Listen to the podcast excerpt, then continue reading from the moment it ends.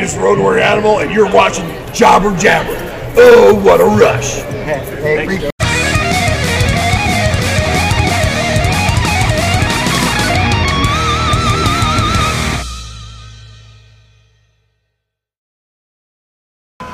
Hey guys, what's up? It is Elvis from Jobber Jabber. And we are live here in the studio. I have Chris Scout in the house. We're watching Raw, so we were just discussing this uh, this new thing here. The WWE uh, has made it official that on October um, 28th, it is going to be the first ever WWE All Women's Pay Per View.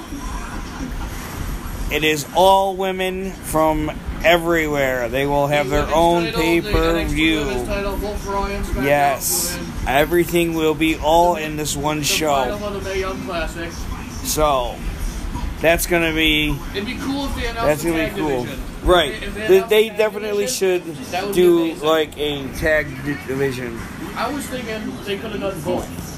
They could have made it a tag team tournament pay per view Right. for the like as a as a thing like, hey, you know, we're gonna have a pay per view, but it's gonna be for the, the women's tag titles, Right. And you guys are gonna compete as tag teams in like a king of the ring type situation. Yes, definitely. Where you Like, have multiple matches in a night. I wonder, like, I, I just wonder, like, because we were discussing this before, and this is why I wanted to get this on, um, you know, out to you guys in a podcast. Um, we were discussing this before. Now, is this going to be something where the WWE is going to say, hey, uh, we're creating this all women's pay per view, but is it only going to be like once a year, like a WrestleMania, or is it going to be every month? Um, you know, like a regular If they do it- if WWE men's pay per view? They'd have to take the women off the other pay per views. They have women's matches on every pay per view, anyways. Right. So if they're gonna do this every month. Then Just uh, just take the women's match right off from all the pay per Yeah. views. But if Just you send all. if But you go once a year like a women's WrestleMania type deal, I think that's I think that's the best idea.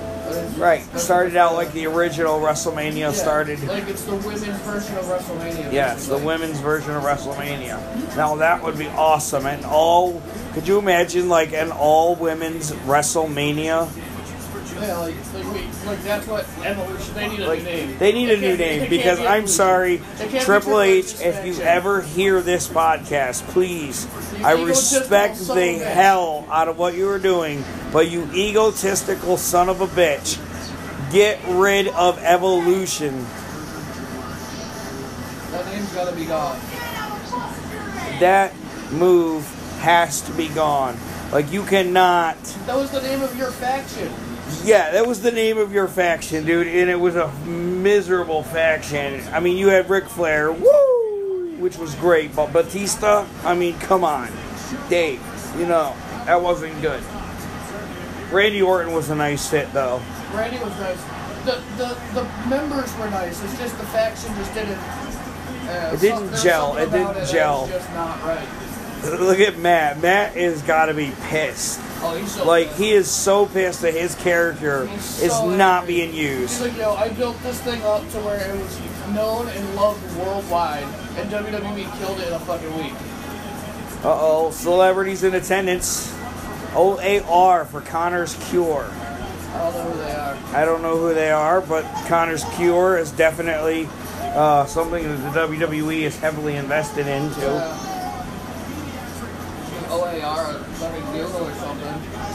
Right.